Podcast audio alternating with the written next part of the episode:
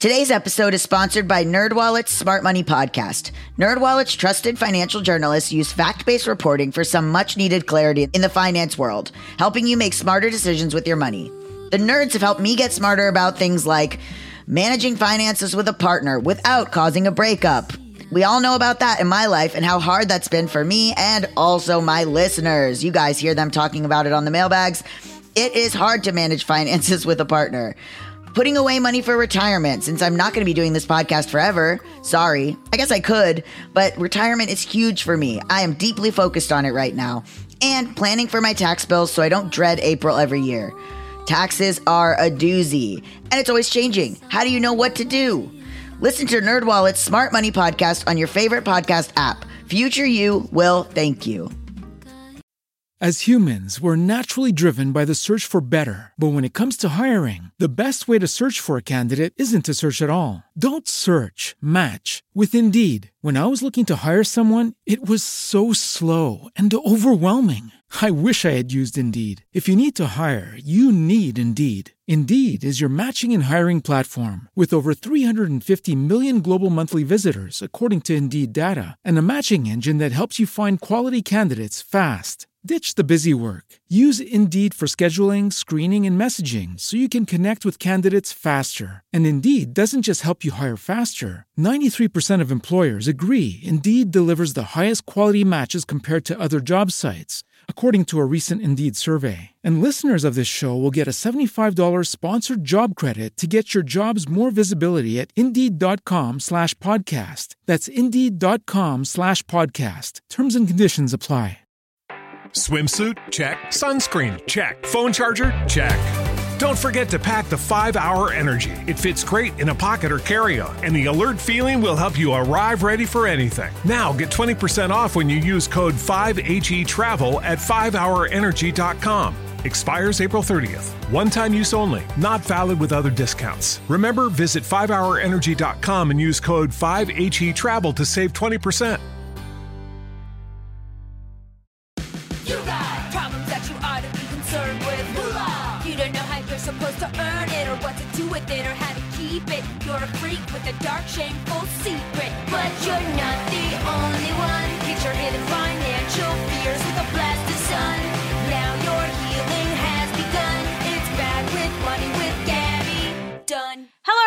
Welcome to Bad with Money. I am Gabby Dunn, your host, and this is a mailbag episode.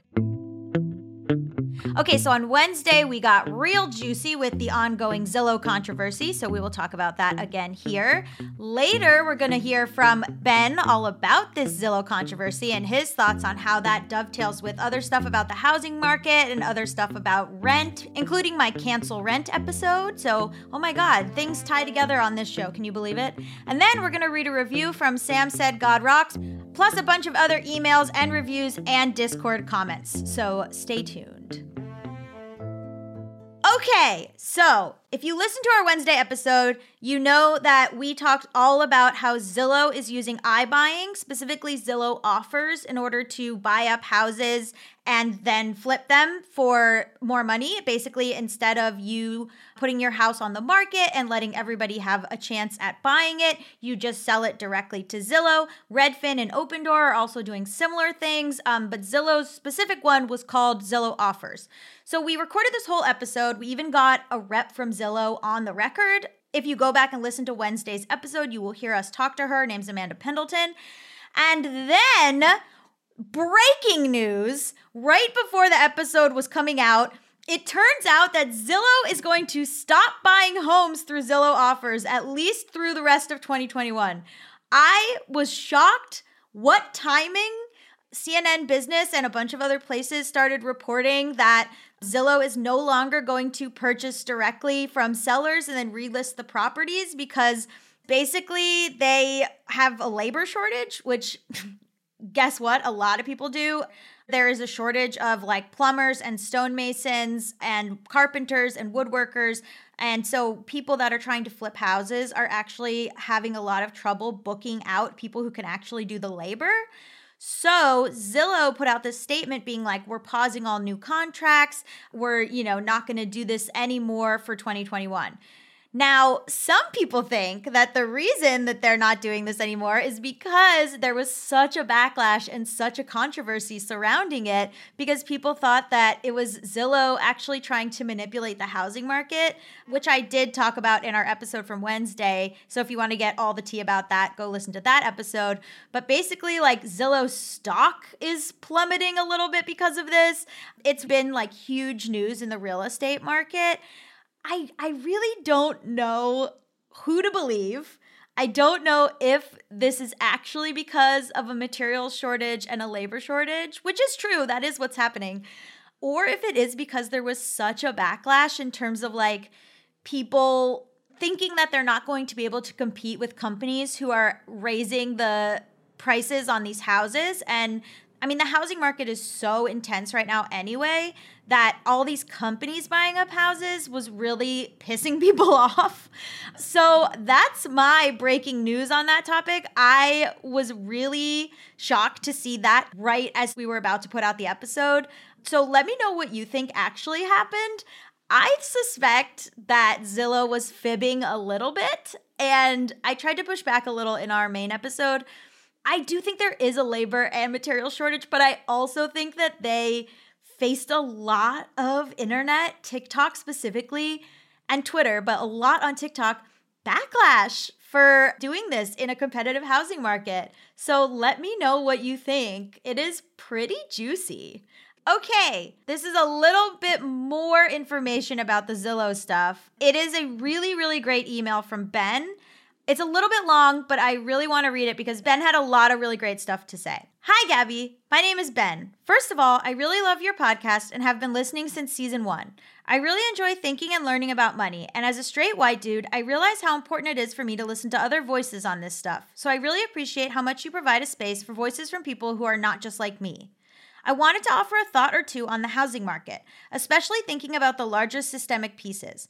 I really agreed with your assessment at the end of the Zillow episode that iBuying doesn't increase inventory. After all, if someone is selling their house, then they are also going to buy another one, taking that house off the market. It's inventory neutral.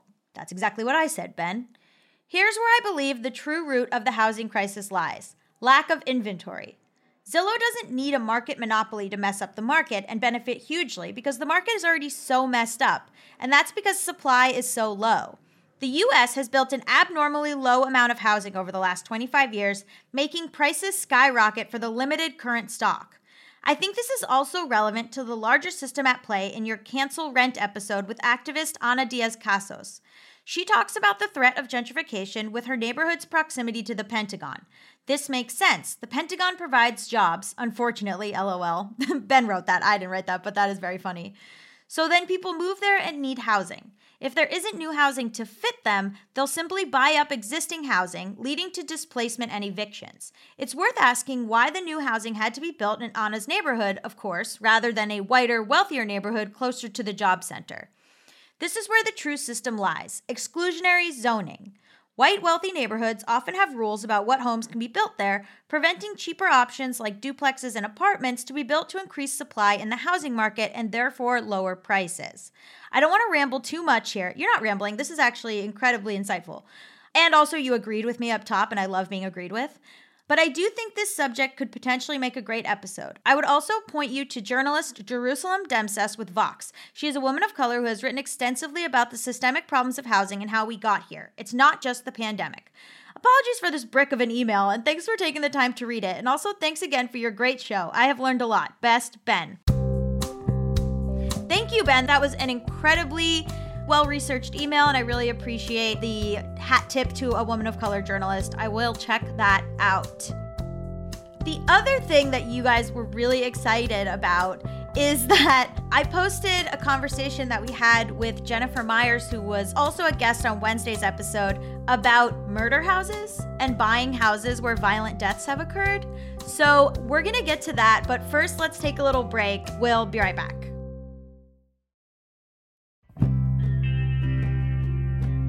Okay, so before we get into murder houses, I want to remind you how much you can help me by sharing the show with three friends. Share it with three friends.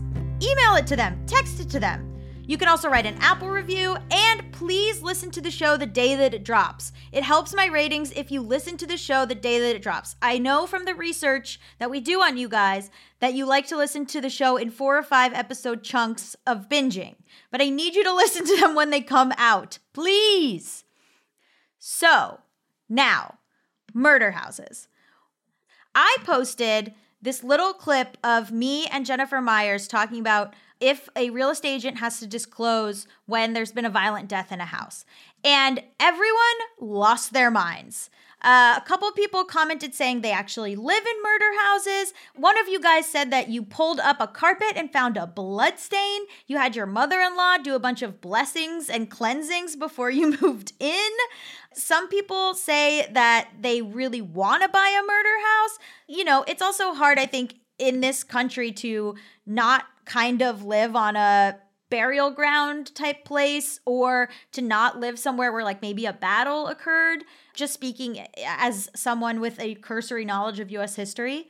Also you know some people were saying their houses are 120 years old so you kind of have to assume that somebody probably passed away there I look at a website called housecreep.com and I also look at a website called diedinhouse.com where you can look up whether people have passed away in your home. My friend Jackie Johnson, who does a wonderful podcast called Natch Beaut, said 99% of the houses I looked at and the one I bought, someone had died in. The only people willing to list in this market are dead. uh, a lot of places don't require by law for the realtor to tell you if somebody had died in that house. So I recently looked up why somebody would want to purchase a murder house, and I think a lot of people said that they want to change the vibe of the house. To me, I think I would want to do it because it's like owning a piece of history. But most people actually said that they purchased these houses so that they can put happy memories in them. And I thought that was really lovely. You can also cash in. The woman who bought the Lizzie Borden house turned it into an, a bed and breakfast, which is dark and interesting. There's the LaLaurie Mansion, which they shot part of Coven, the season of American Horror Story in. And also in LA, there is the Los Feliz Murder Mansion.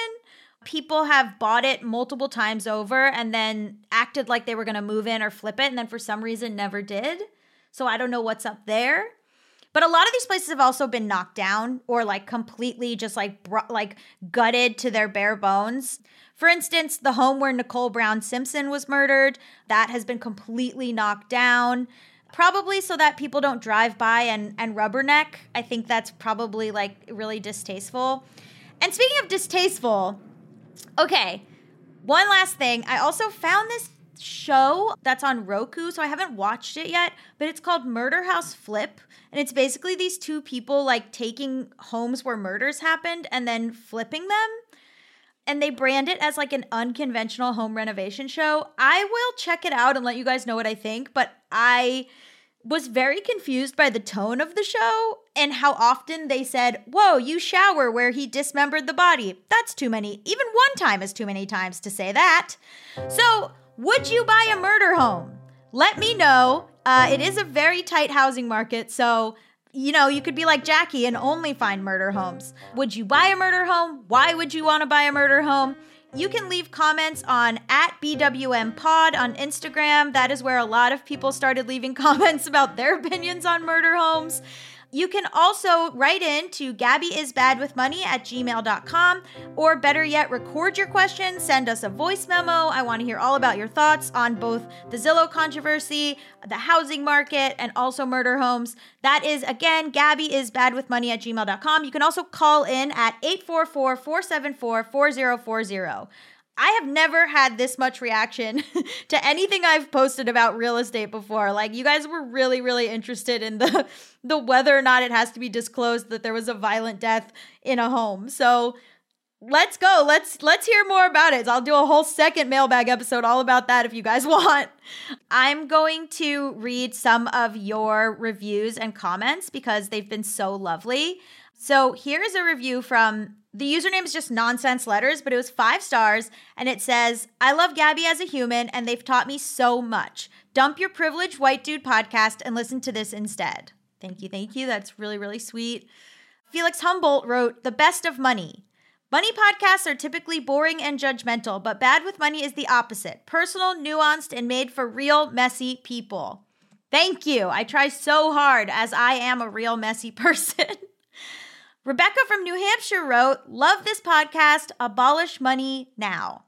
This podcast has been a really helpful way to start a conversation about money or even to jumpstart my own thinking about money. It's refreshing to hear about money from someone who understands the stigma, gets how messed up the system is, and who takes on topics like the LGBTQ economy, financial trauma, defunding the police, universal health care, and more. I'm learning more every day about how to work within the system for my own survival while also working to dismantle the inequitable systems themselves. Thank you so much, Rebecca. And our newest five star Apple review is from Sam Says God Rocks. Still confused, but not alone.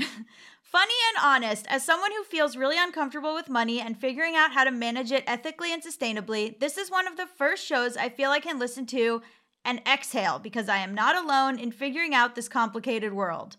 Well, I'm glad you're confused and not alone. I guess guess that's the best we can hope for. There's also some really lovely comments that have been left on the Discord where I will leave a link to the Discord in the description for this episode. This one's from Dumpling and it says, Honestly, I've mostly only worked restaurant jobs, so unless you're management, it's not really a thing to negotiate your pay. They would laugh at me if I tried. But I've been listening to Bad with Money since the beginning of time, and I literally can't wait until I have a full time job after I graduate just so I can use my skills.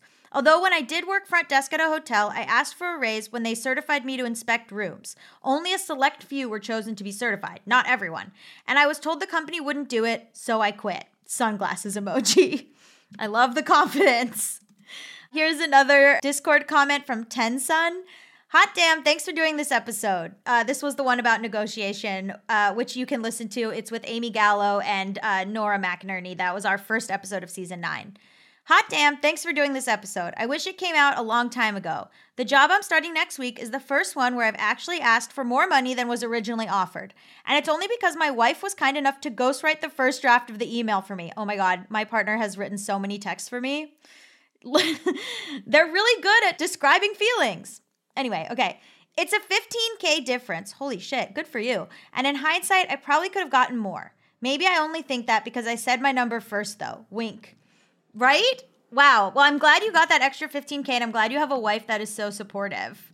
Okay, here's an email that we got from Crystal Kennedy. It says Hi, Gabby. I just thought you'd enjoy this anecdote. I matched with a guy on a dating app who turned out to be a white finance bro, which, like, cool because we have something to talk about after I've listened to your podcast. But his favorite movie is The Wolf of Wall Street, so clearly he's irredeemable. Haha.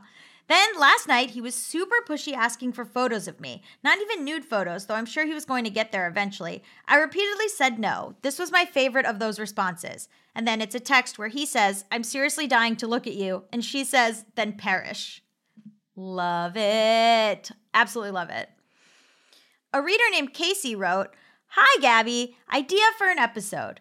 I'm a 35 year old person and I have a lot of social pressure to purchase my first home. I think there are many reasons why someone wouldn't want to be a homeowner intentionally, similar to how someone might choose to not have children intentionally. I don't want the financial burden of paying high property tax, the emotional burden of having to source my own repairs when things go wrong, and the socioeconomic burden of being a white landowner funded by my generational wealth and privilege. Can you explore this topic in a future episode? Are there people like me? Is there a growing political resistance against homeowning? Is it more ethical or am I deceiving myself? Thank you, Casey.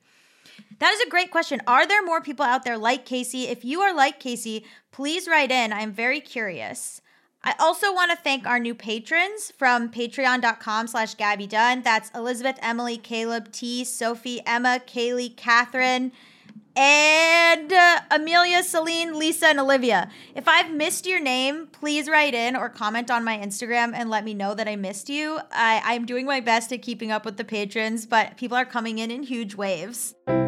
And stay tuned for Wednesday's regular episode where we're going to be talking to the points guy, all about credit card points, hotel points, everything. And my partner Mal Blum makes a triumphant return to talk about how much they know about points. Okay, bye!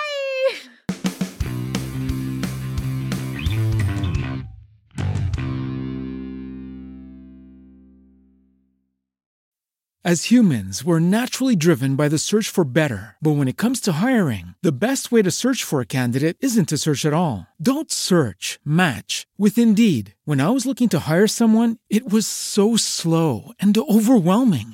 I wish I had used Indeed. If you need to hire, you need Indeed. Indeed is your matching and hiring platform with over 350 million global monthly visitors, according to Indeed data, and a matching engine that helps you find quality candidates fast. Ditch the busy work. Use Indeed for scheduling, screening, and messaging so you can connect with candidates faster. And Indeed doesn't just help you hire faster. 93% of employers agree Indeed delivers the highest quality matches compared to other job sites, according to a recent Indeed survey. And listeners of this show will get a $75 sponsored job credit to get your jobs more visibility at Indeed.com slash podcast. That's Indeed.com slash podcast. Terms and conditions apply.